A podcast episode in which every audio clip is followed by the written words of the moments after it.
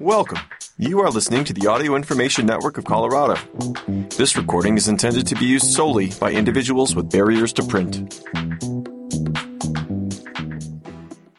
AINC programming is brought to you in part by Weissman Family Dental in Boulder, Colorado. For over 25 years, Weissman Family Dental has been providing high quality dentistry. They offer regular checkups, emergency care, and a wide range of specialty services. They also have staff that speak Spanish. If you are looking for a new dentist, find them at weissmanfamilydental.com or call them at 303 494 0101 and tell them Audio Information Network of Colorado sent you. Thank you for joining us for the Thursday, October 6th, 2022 edition of the Boulder Weekly. My name is Orion Rooney. Today, we'll be reading the following articles A Hazy Future by Will Matuska, A Change in Trajectory by Chad Peterson, Climate Classicism by Jezy J. Gray, Gas Pops Revisited by David Kirby. Making Space by Jezy J. Gray. Between the Notes by Michael J. Casey. Overdue Praise for the Shishito by Ari LeVaux. Bridging the Knowledge Gap by Will Brendza. A Hazy Future. Was killing the permit for the Dowe Flats Quarry the end of operations at Cemex Lyons cement plant? or an invitation to pollute for decades to come. By Will Matuska. For decades, residents in Lyons have raised concerns about the cement plant and its quarry located outside of town. We're the closest community to the plant and the mine, and I can tell you that the cement dust is everywhere, says Hollie Rogin, mayor of Lyons. The Cemex Lyons cement plant south of Highway 66 and its adjacent quarry at Dowe Flats north of the highway has long been a focus of community concern around air quality, light and noise pollution, traffic impacts, and negative effects on local property values. In May, when Cemex applied with Boulder County Parks and Open Space for a 12 year extension on the life of the Dowe Flats quarry, where the plant mined raw materials to make cement, some community members saw it as an avenue to end operations at both the mine and the plant. We're just people who want the biggest polluter to go away, says Kathleen Sands, who started the Lyons Climate Action Group and has focused on raising awareness around issues with the Cemex plant. According to the Environmental Protection Agency, EPA, the plant is the top emitter of greenhouse gases in Boulder County, emitting 357,101 metric tons of CO2 equivalent a year, 2020. The second highest pollution in the county is the CU Boulder Power Plant, with 55,263 metric tons of CO2 equivalent a year in 2020. Sands and the others hoped Cemex couldn't operate without the mine, at least not profitably. The mining permit application went through a public land use process with the Boulder County Board of County Commissioners over the summer gathering testimonies from citizens, and reviewing documents. Commissioner Claire Levy saw how important this decision was for the public. We handled a lot of testimony, Levy says. There was something that was obviously of great public interest. Thursday, September 29th, the county commissioners voted 2 to 1 to deny Cemex's permit application to keep mining at Dowe Flats. It looks like an environmental victory, one step closer to getting the biggest polluter in the county off Lyons' doorstep. But some believe the decision could lock in the county's largest CO2 polluter for decades to come. The deal. The Lyons cement plant, located 20 miles from Rocky Mountain National Park, was built in 1969 and acquired by Mexico-based Cemex in 2000. The building materials company acquired a 25 year permit to mine at Dowe Flats, which expired on September 30th. The raw materials mined at Dowe Flats were sent south over Highway 66 to the plant, where they were heated in a kiln to produce Portland cement. Cemex believes renewing the permit for Dowe Flats Quarry is the most efficient method to obtain materials to produce cement that is vital for the growth of Colorado, the company states on its website. Cemex did not respond to multiple interview requests.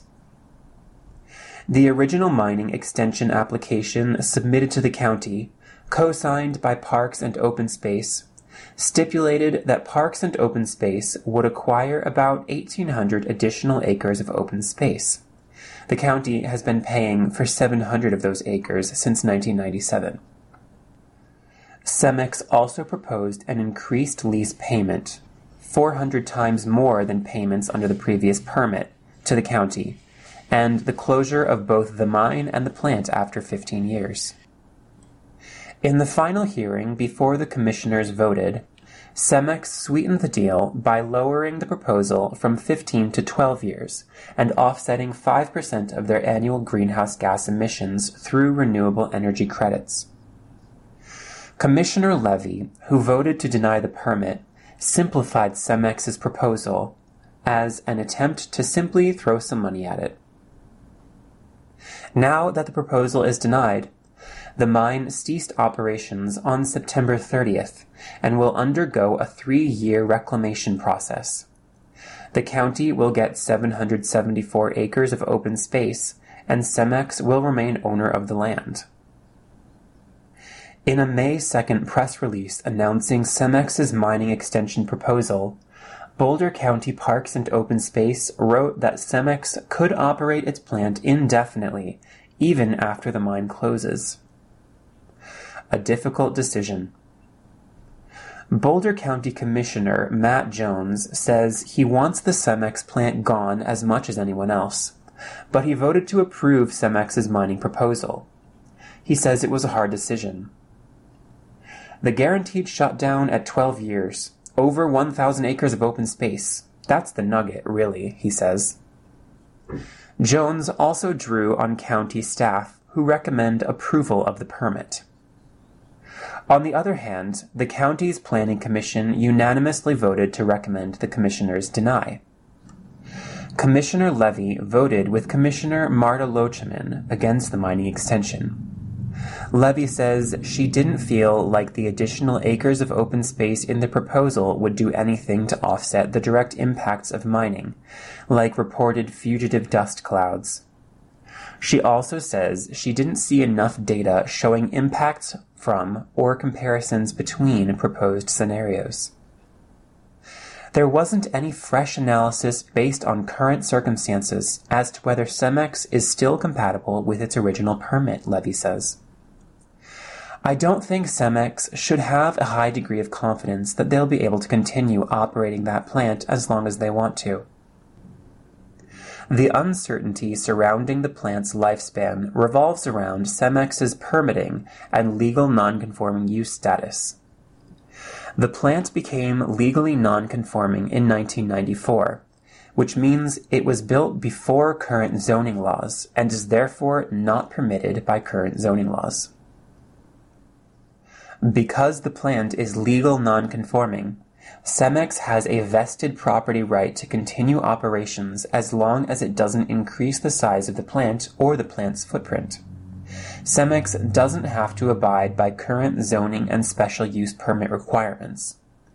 But if Cemex doesn't follow these rules, the plant could be shut down. Cemex is forced to bring materials to its Lyons plant from somewhere else now that the Dowe Flats mining permit has expired. Proponents of shutting the quarry down think the increased cost of trucking in materials will shutter the plant sooner rather than later. If Cemex needs to build infrastructure on site to support increased truck traffic, thereby changing the plant's size and footprint, it could cause Cemex to lose legal nonconforming status. Attorney James R. Silvestro, representing local environmental group Save Our St. Vrain Valley, wrote in a memo to the Boulder County Board of County Commissioners that, without a formal administrative review, county staff has incorrectly assumed that the cement plant is a legal non-conforming use and that it will not lose that status if the application is denied and Cemex is forced to supply the cement plant with imported raw materials. Jones voted in favor because he wanted to take the sure thing. The closing of both the plant and the quarry after 12 years would add more guaranteed pollution, but he valued knowing when the plant would close. He thinks Cemex really could run the Lyons plant for decades to come. Nobody knows how long that plant will be there. My guess was long beyond 12 years, he says and we will have a lot more air pollution from it, both greenhouse gases and more direct pollution. Boulder County's climate goals include reducing greenhouse gas emissions 45% below 2005 levels by 2030 and 90% below 2005 levels in 2050. Both sides of the CEMEX debate believe their stance supports these goals. I think extending the permit is more likely to meet the greenhouse gas goals eventually, says Jones.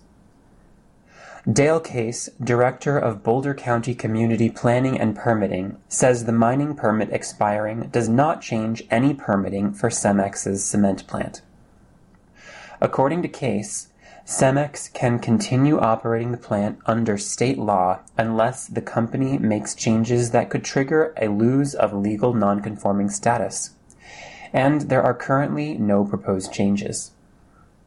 If Cemex takes steps that lead to the loss of its legal nonconforming status, it could apply for a special use permit to continue operating under the current land use code. Without seeing an application, Case couldn't say how difficult that permit would be to acquire.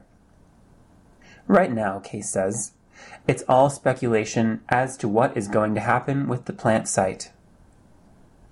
Cemex and the community. In reviewing Cemex's mining application, Boulder County sent notices to property owners within a one mile radius of the Dowe Flats quarry. Of those who responded to the notices, 238 were in opposition to the county renewing the mining permit, and 10 were in support. On its website, Cemex writes the Lyons cement plant has been recognized repeatedly for its environmental performance and community outreach accomplishments by organizations including Wildlife Habitat Council, Portland Cement Association, the National Association of Environmental Professionals, and the U.S. Environmental Protection Agency. The company sponsors community events and works with schools on an environmental education. While the community health impacts from the plant are unknown, the EPA finds cement plants are significant sources of sulfur dioxide, nitrogen oxide, and carbon monoxide. Cement plants also produce particulate matter that is regulated by the state. At the state level, the Colorado Air Pollution Control Division, APCD, provides compliance oversight of Cemex Lyons. Since 2000, Cemex has been the subject of 12 formal enforcement actions. Based on observations during inspections, APCD also found Cemex Lyons not in compliance with 12 permit requirements in 2018, out of compliance due to two violations in 2019, and not in compliance with six requirements in 2020. Cemex has also reached settlements with the EPA four times due to violations. In 2013, Cemex paid a $1 million civil penalty to resolve violations of the Clean Air Act at the plant in Lyons. The most recent settlement between Cemex and the EPA was in 2016. A Hazy Future Therese Glowacki, Director of Boulder County Parks and Open Space, supports the commissioner's decision and says the commissioners did what they thought best for the community. 700 acres will be coming to open space in three years, so that's a good thing, Glowacki says. Mayor Hollie Rogin is proud her community showed up and voiced their opinions. It was so much work from so many people, Rogin says. So many people in our community banded together and worked so hard. I am very grateful to the county commissioners for being able to see all the nuances of an incredibly complex situation. For the time being, we wait to see how Cemex will move forward. A change in trajectory. Local polar explorer Ryan Waters explains how he did a lot of really hard stuff to become the first American to complete the True Adventurer's Grand Slam by Chad Peterson. I should write a song called Crying in My Goggles, Ryan Waters remembers muttering aloud as he and fellow polar adventurer Eric Larsen prepared to cross a gap between Arctic ice. It's day 53 of Waters and Larsen's 2014 ski expedition to the North Pole, and the two are a single day's push, just three miles, from the pole when they come upon another break in the Arctic shelf, a floating platform of ice that forms where continental ice meets the sea. These breaks have become more and more prominent as Earth's climate has warmed, pushing huge glaciers into the sea, increasing ocean levels, and slowly drowning coastal cities across the globe. Waters and Larsen, who both call Boulder home these days, have taken turns stripping down to wetsuits and swimming between these gaps in the ice while pulling the sleds and their fellow adventurer. Now it's Larsen's turn to swim and Waters' chance to float. On the opposite side, Larsen struggles to pull himself onto the shelf. After multiple tries, he finally beaches himself on the ice. The duo launched their trip at Cape Discovery on the northern coast of Canada, packing two sleds weighing over 300 pounds each. Over 53 days, the pair endured temperatures as low as minus 58 degrees Fahrenheit, pressure ridges in the ice as high as 12 feet, and polar bears lurking around the Arctic tundra. The final three miles took a grueling eight hours, but upon arriving at the North Pole, Waters became the first American to complete the True Adventurer's Grand Slam. To join, an adventurer must climb the seven summits, the highest mountain peak on each continent, and ski unsupported, no resupplies or outside help, and unassisted, no mechanical, wind, or guide help, to both of the Earth's poles. It's been seven years since Waters and Larsen completed their Arctic expedition, giving Waters time to reflect on his accomplishment in his recently released book, An American's Grand Slam A True Adventurer's Unlikely Journey, out now from Falcon Guides. Part adventure story, part memoir, Waters details his transformation from a high school football player who craved time in the outdoors to his desk job as a geologist to become an assistant climbing instructor for Outward Bound in North Carolina, to his trips in the North and South Poles, and conquering the seven summits. He'll speak about his adventures at a book reading at Boulder Bookstore on November 10th. Almost by accident, Waters remembers dreaming about climbing mountains on the first day of his final physics class at Ole Miss.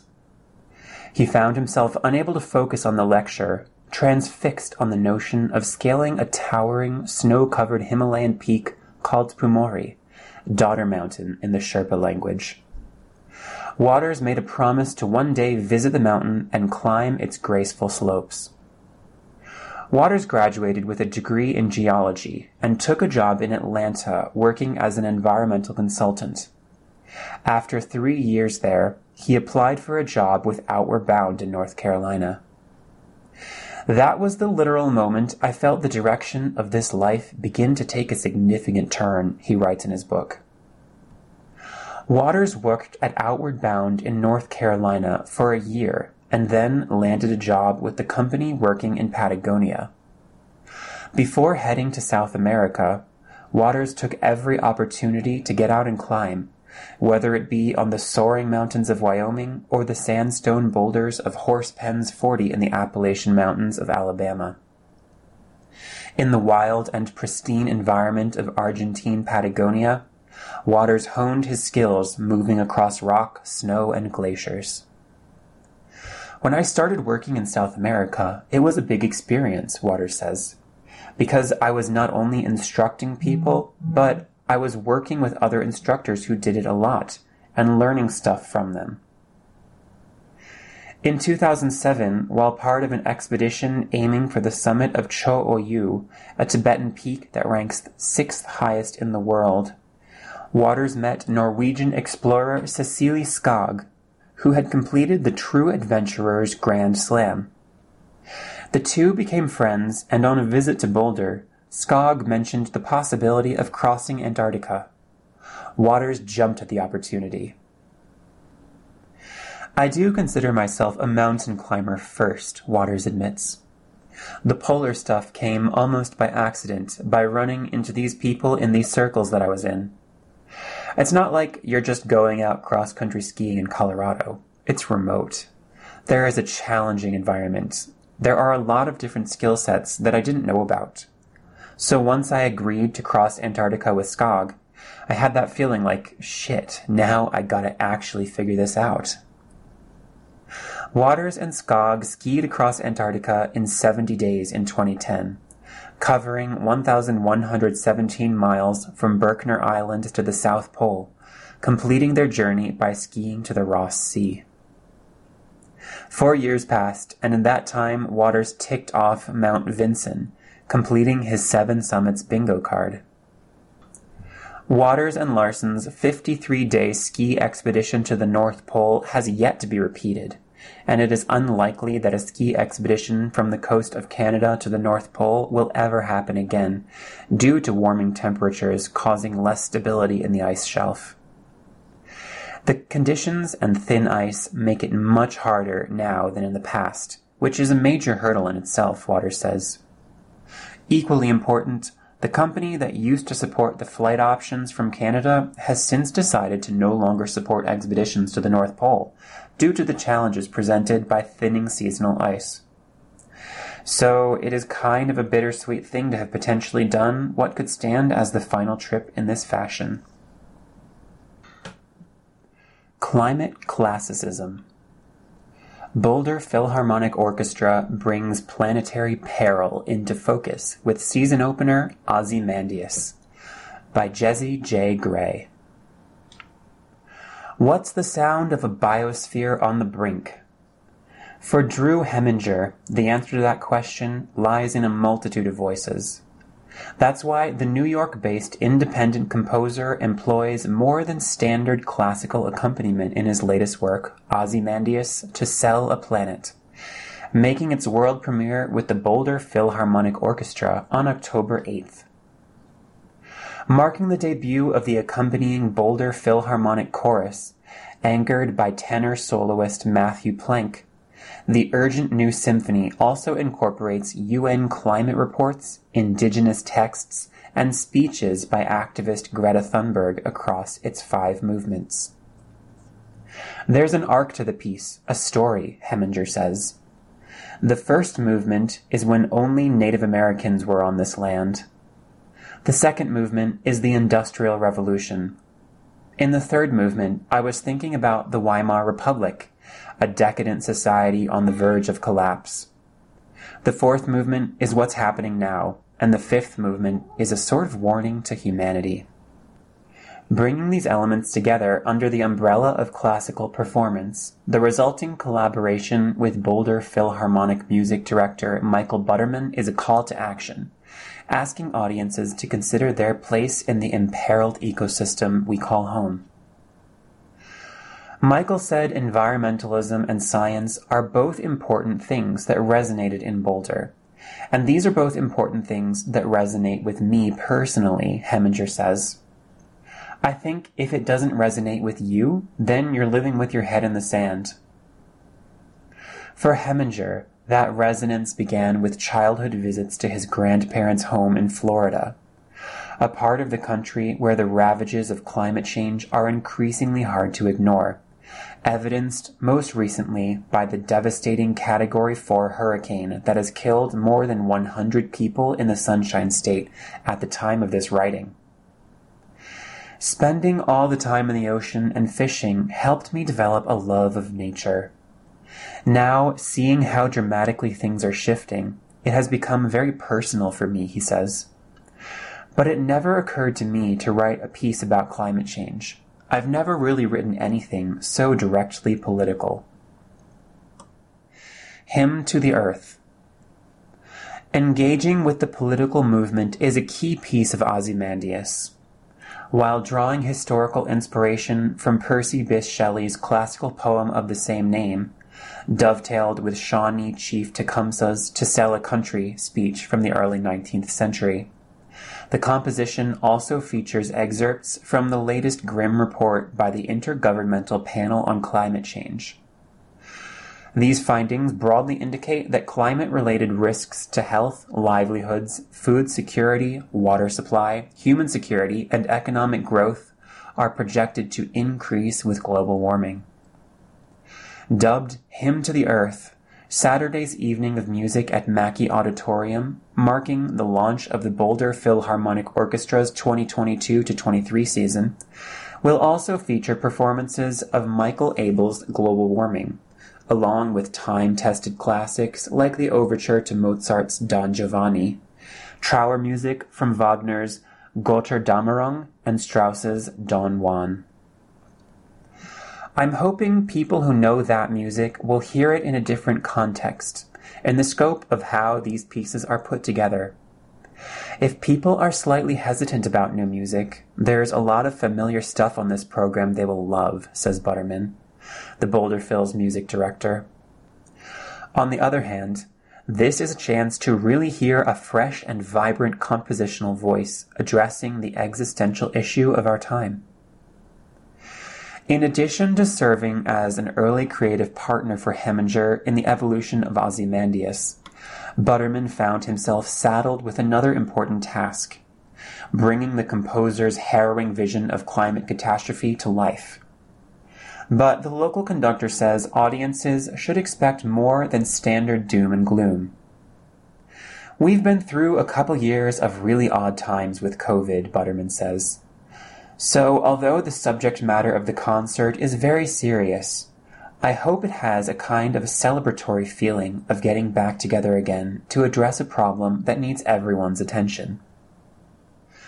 In terms of addressing that intractable problem, Representatives from the City of Boulder's Climate Initiatives Department will be on hand during the upcoming program to discuss action strategies and resources. Audience members will also have the chance to participate in the city's Climate Audio Collage project by sharing their own visions for a more climate resilient Boulder. While such focus on the political structures governing our lives is an essential component to fighting climate change, Butterman and Hemenger agree that artists and works like Ozymandias also have a vital role to play in responding to the most pressing problems of our contemporary moment. When you use something like art, whether it's visual art, music, or theater, you impact the emotional center of people's intelligence. And that often is more of a motivating factor for people, Butterman says. To go from intellectual acknowledgement to actual action, sometimes we need that emotional drive to have a connection with something. I think that's what art provides. On the bill, Ozymandias to sell a planet, 7 p.m. Saturday, October 8th, Mackey Auditorium at CU Boulder, 1595 Pleasant Street. Tickets 22 to $94. Gas Pops Revisited. Clay Rose of Gasoline Lollipops talks about beating career burnout, revisiting old songs, and unquitting the music business ahead of album release show at Boulder Theater. By David Kirby. Anyone familiar with Clay Rose's songwriting knows his favorite themes dancing with or running from personal demons, testing the limits of mortality, sin and redemption, regret and release. The devil, the preacher, a soiled conscience, a bruised soul, the eternal karmic skirmish. The pandemic hit Rose and his band Gasoline Lollipops hard. The Front Range outfit had just completed all the misery money can buy. A well produced, musically ambitious offering recorded at the iconic Dockside Studio in Louisiana. Rose took it upon himself to line up supporting gigs, networking, and shaking hands. Was this going to be the album that vaulted his award winning alt country slash Americana band to the next strata? That was the first album, and the only time in my life where I had really done a record from the recording process through the promotion process correctly, Rose told Boulder Weekly. I hired the people you're supposed to hire to do those things. The whole thing was completely self funded, and I'm not a wealthy person. That was a whole lot of work and a whole lot of money that went into it, only to have the rug pulled out from beneath our feet at the last second. But despite the extra work and expense, including months booking two separate tours, Rose says relief was the first emotion he experienced upon learning of the impending shutdown. I felt relief that I didn't have to go out for four months and miss vital steps in my baby daughter's life, Rose said. And I felt so relieved that for a moment I thought maybe I shouldn't be playing music anymore. That I got so caught up in the career path that I didn't see the signs telling me I was done. And I even told the guys in the band that I thought maybe I was done. And then, after a couple of months of not playing, I realized I really missed playing at the Gold Hill Inn, he continued. Whatever had been amputated from me fit perfectly at the Gold Hill Inn. So, after years of tours and bigger stages, rising Spotify stats, album releases, and critical plaudits, the key for Rose, the spark of reinvigoration after getting flattened by the pandemic shutdown, actually came from the stage. The small stage. It's connection with other people, he says. When the stage gets too big and the room gets too big, I have a hard time connecting with people. For me, it wasn't just the pandemic or the Trump debacle. It wasn't just the George Floyd thing, or my stepdad dying, or the forest fires burning down half the state. It was everything all at once, he continued. I think we all did it, but I certainly got the shit kicked out of me on a really deep level. And when I came back on stage, it was with a limp. I couldn't go out there with my rock and roll face and pretend it was the same party we were rocking before the interruption. I have a lot of baggage to unpack. Emerging from near collapse, Rose and the band returned this summer to produce their new album Nightmares, featuring a handful of new songs and new recordings of earlier material, some dating back to 2012. Recorded at Animal Lane in Lyons and mixed at PS Audio in Boulder, the album's DSD, Direct Stream Digital, treatment renders an articulated, intimate sound. Given Rose's newfound appreciation of close up connection to his audience, the new LP reflects a mature reread of material that got the failed breaks rock treatment the first time around. It represents a healthy distance from the band's early days, when, as Rose concedes, they didn't always know what they were doing in the studio. When the dust settled and we grew up a little bit, we realized we had wasted some really great songs, Rose said. We re recorded a bunch more than actually made the cut, but a lot of them just didn't land. One track that did land was Mary Rose, a standout on the new album. A tribute to Rose's sister, who died under tragic circumstances in 2005, the song stands as a pained and poised, almost prayerful ballad. A far cry from the chugging, up-tempo country rocker the band first delivered on Resurrection in 2017. We re-recorded it the way I wrote it. That was a deeply personal song to me.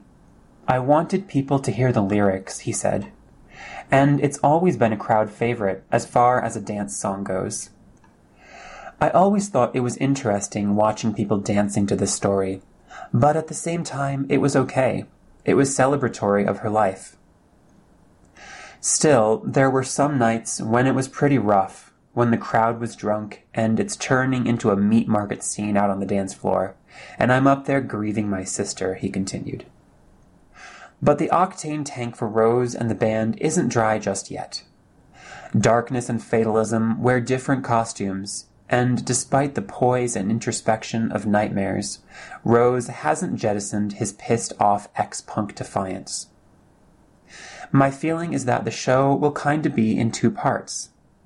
We'll do the ethereal, new, intimate, exposed Raw album, and then we're just gonna have a cathartic, shit kicking barn burner, he said. For me, that's where the exorcism really takes place. I have a lot of baggage to unpack. Between the Notes Apichatpong Weerasethakul's Memoria to play CU Boulder's International Film Series on 35mm by Michael J. Casey. Jessica first heard the bang in the early morning hours. It's an unearthly sound, a loud thump she describes as a big concrete ball falling into a metallic well surrounded by seawater. Certainly not a sound you hear every day, but for the Scottish scholar living in Colombia, it's a sound that haunts her in a way that feels both random and specific. Starring Tilda Swinton and written and directed by Thai filmmaker Apichatpong Weerasethakul, Memoria is a movie where the ear directs the eye. It's also a movie that requires your full attention and rewards those who give it. I suppose that's why distributor Neon decided it would only be released in theaters, never on home video. It's a strategy that speaks to the sanctity of the movie theater, not to mention a clever ploy to take the passivity out of movie watching. Jessica's search for the sound no one else seems to hear brings her to a man no one else seems to know, Juan Pablo Urrego, and another living in the jungle with nothing more than his memories, Elkin Diaz. Curiously, both men bear the same name, Hernan. Memoria is a sometimes slow, sometimes meandering mystery that winds its way into the South American jungle but never loses focus. It's reminiscent of a Haruki Murakami tale, a work of magical realism where the magic doesn't feel that unusual and the realism doesn't feel that grounded. Weerasethakul has made a name for himself on the world stage with his dreamy mythical takes on slow cinema. A type of visual storytelling that brings to life Claude Debussy's aphorism Music is the space between the notes, his 2000 debut, Mysterious Object at Noon, playfully breaks from the narrative because Weerasethakul seems to decide mid-movie that he wants to make something else. In 2004's Tropical Malady, the movie reincarnates itself when one of the characters disappears into the jungle and reappears as a tiger. Memoria is something different. The narrative feels tighter and more focused. That banging noise doesn't just initiate Jessica's quest, it directs it, slowly bringing her closer to the place she is meant to discover. I'm not sure Jessica gets to see what makes the noise, but everyone in the theater does. It's one of the most surprising and satisfying reveals I've seen in a long time. On its own, Memoria is a great movie that deserves an audience. But Neon's one theater at a time release strategy has elevated every screening into one of the year's premier cinematic events. The film casts a wonderful spell, a warm, comforting spell that wipes clear the doors of perception, and it could only work in a theatrical setting. And that Memoria will unspool on 35mm for CU Boulder's International Film Series screening is all the more reason to go. For more, tune in to After Image, Fridays at 3 p.m. on KGNU 88.5 FM and online at kgnu.org. Overdue Praise for the Shishito by Ari LeVaux. It wasn't love at first bite, but I finally warmed up to the shishito pepper. The name is an abbreviation of shishito garashi, which is Japanese for the tip of this pepper looks like a lion's face. This description is as fanciful as looking for faces in clouds, but you don't need to imagine a lion in order to appreciate the shishito. Shishitos are finger length, thin skinned, wrinkled, and usually mild. But every now and then you'll get a hot one, which keeps things exciting. My introduction to this pepper came at the farmer's market in Santa Fe, New Mexico, where growers bill them as frying chilies. This distinction is important because roasted green chile is a sacred autumn tradition in New Mexico, where chile roasters are everywhere, in seemingly every parking lot and empty space. These propane heated rotating steel mesh cages resemble giant hamster wheels. As the hot roaster spins, the chilies inside are tossed and cooked until they are collapsed and blistered, releasing their intoxicating fragrance into the air. Locals call it New Mexican aromatherapy. It makes everybody within smelling distance happy and hungry. Roasted green chile is arguably the backbone of New Mexican cuisine, thanks to a simple and delicious formula. Add green chile to food, and add the phrase green chile to what you call it. Thus, a cheeseburger becomes a green chili cheeseburger. Scrambled eggs become green chili scrambled eggs. Enchiladas become green chili enchiladas. At the Santa Fe Farmers Market, shishito growers have skillets in their stalls, which they use to demonstrate the shishito's fryability. They fry their shishitos in a few drops of oil and put them on plates for customers to sample. I was one such sampler and I was not impressed. The frying thing seemed like a gimmick and didn't fill the air with as much fragrance as traditional New Mexican chile varieties like Big Jim, Sandia, and New Mex. It took a farmer in Montana, where I now live, to turn this perception upside down. And all he had to do was let the shishitos ripen.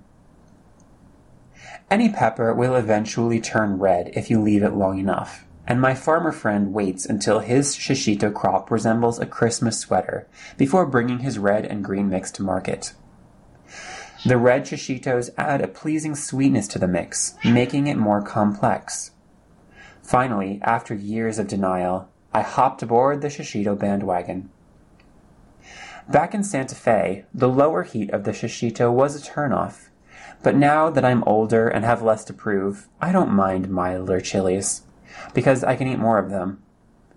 And without being surrounded by chili roasters on every corner as one is in New Mexico, I've noticed that blistered shishitos actually smell pretty good.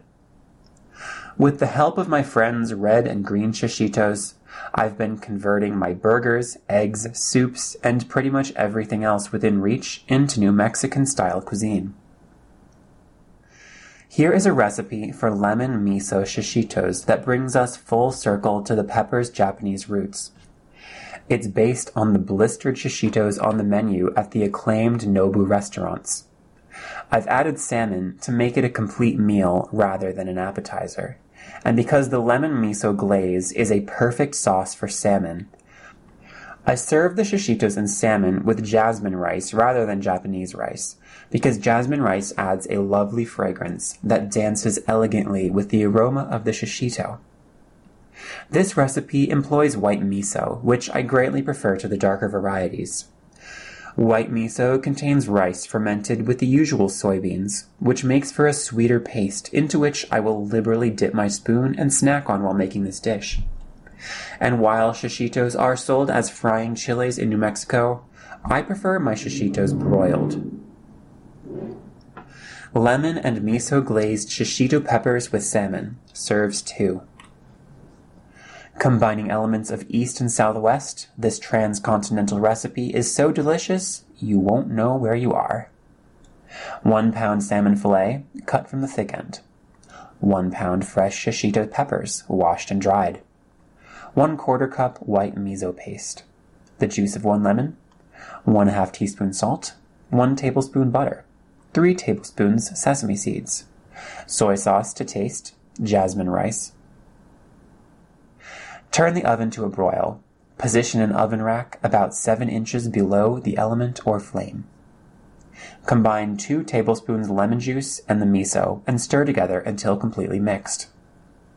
Sprinkle the fish with salt. Let sit for 15 minutes, then rinse it with the remaining lemon juice. Smear the fish with half of the lemon miso mixture. Let it sit in the fridge until it's time to cook it.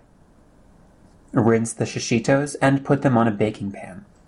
Roast them under the broiler, tossing and stirring often until they are blistered on all sides, about 12 minutes. Remove from the oven to cool. You can roast any chili this way, including New Mexico style, Anaheim, poblano, jalapeno, etc. Put half of the butter on the salmon and place the fish in an oven pan under the broiler, skin side down, and cook until browned on top and solid to the touch, about 10 minutes. Remove and let cool. Toss the shishitos with the remaining lemon slash miso paste and the remaining half tablespoon of butter. Plate the shishitos and salmon with rice, garnish with the sesame seeds and a lemon wedge, and serve with soy sauce. Bridging the knowledge gap. As the gap between medical professionals and the science of cannabis grows, some advocates are fighting to fill it. By Will Brendza. There are 27,000 licensed physicians in the state of Colorado. According to the Colorado Department of Public Health and Environment, CDPHE, only 311 of those are registered with the government to write medical marijuana prescriptions. There used to be more medical marijuana physicians, says Martha Montemayor, a certified nutritional consultant and the founder and director of Colorado Cannabis Clinicians, CCC. But the Regulating Marijuana Concentrates Bill, HB 1317, changed that. Weed between the lines, now in effect, January 6, 2022. Passed last year, the bill not only severely restricts medical patients' access to cannabis, but also changed the rules for doctors recommending cannabis to patients. Cannabis recommendations were legal and protected by a Ninth Circuit Court of Appeals ruling, Conant v. Walters. While cannabis prescriptions were still federally illegal and could cost a doctor their medical insurance or license, they could recommend cannabis concentrates, for example, to a patient suffering from epilepsy. They could not prescribe it. HB 1317 now requires doctors to actually write patients prescriptions for cannabis concentrates, which cost the state a lot of medical marijuana physicians, according to Montemayor. At the beginning of 2022, there were well over 400 of them. After HB 1317 went into effect, over a third of those disappeared. That said, when you go to the Department of Public Health website, it shows that 30% of people in Colorado have used cannabis in the last five years, Montemayor says. Adding that when you look at national statistics, 52% of adults have tried cannabis in their lifetimes. That means over 95% of doctors know nothing about something that half of their patients have already used and 30% use regularly, she says. That's a gap we want to bridge. Montemayor started the nonprofit to support doctors, clinicians, caregivers, marijuana industry professionals, anyone working with medical marijuana patients with science and advocacy help. They provide education based on science for medical professionals about a topic many see as too taboo to touch. In 2014, CCC held its first Marijuana for Medical Professionals conference. The event is yet another effort on Montemayor's part to bridge that knowledge gap between doctors and the science of cannabis. It isn't something taught in medical school, and it certainly isn't something doctors and nurses learn about in the hospital. And with the amount of mis and disinformation surrounding this still federally scheduled substance, doing research on one's own can be confusing and disheartening. The Medical Professionals Conference is a chance to plug medical professionals into the right spigots of information. It offers certified continuing medical education and continuing nursing education for physicians, nurses, and clinicians. One of the problems is doctors who write medical marijuana in Colorado are excluded from a lot of conventional medicine, Montemayor says. And as a result, we have a lot of doctors who know nothing about it. How are you supposed to make a good recommendation for a patient when you don't know anything about it yourself? The fourth Medical Professionals Conference will take place this November 4th, 5th, and 6th, and the schedule of seminars and lineup of speakers is the most impressive yet. 24 MDs, PhDs, RNs, lawyers, cannabis business people, and even representatives from the Colorado Department of Public Health and Environment will speak over the three day event at the Hyatt Regency in Aurora. The keynote speaker this year is Spanish physician Cristina Sanchez. Her research on cannabis and breast cancer helped prove that the entourage effect is real and tangible. Weed between the lines, all about those terpenes. May 27th, 2022. Montemayor says there will also be doctors discussing their experiences using cannabis to treat AIDS and HIV patients. She invited Dr. Libby Stuyt, an addiction psychiatrist who Montemayor calls one of the architects of HB 1317, to talk about her real experiences with teens who have had psychotic breaks after using cannabis concentrate. We really do have something for everyone who works with cannabis patients, Montemayor says. The conference isn't just for doctors and nurses either. Montemayor says a lot of doctor and nursing students attend to learn about a medicine their schools aren't allowed to discuss. A handful of business owners and entrepreneurs show up to learn more about the medical science surrounding the plant they sell. There are even a few curious journalists listening in to get the scoop on the newest science and developments in cannabis medicine. Our goal is to bridge that knowledge gap so that doctors in Colorado feel confident talking to patients about medical marijuana, Montemayor says. It's going to be a fantastic conference. Thank you again for joining us for this week's edition of the Boulder Weekly. Have a good night. If you enjoyed this program, please register for our free services at www.aincolorado.org or by calling 303 786 7777.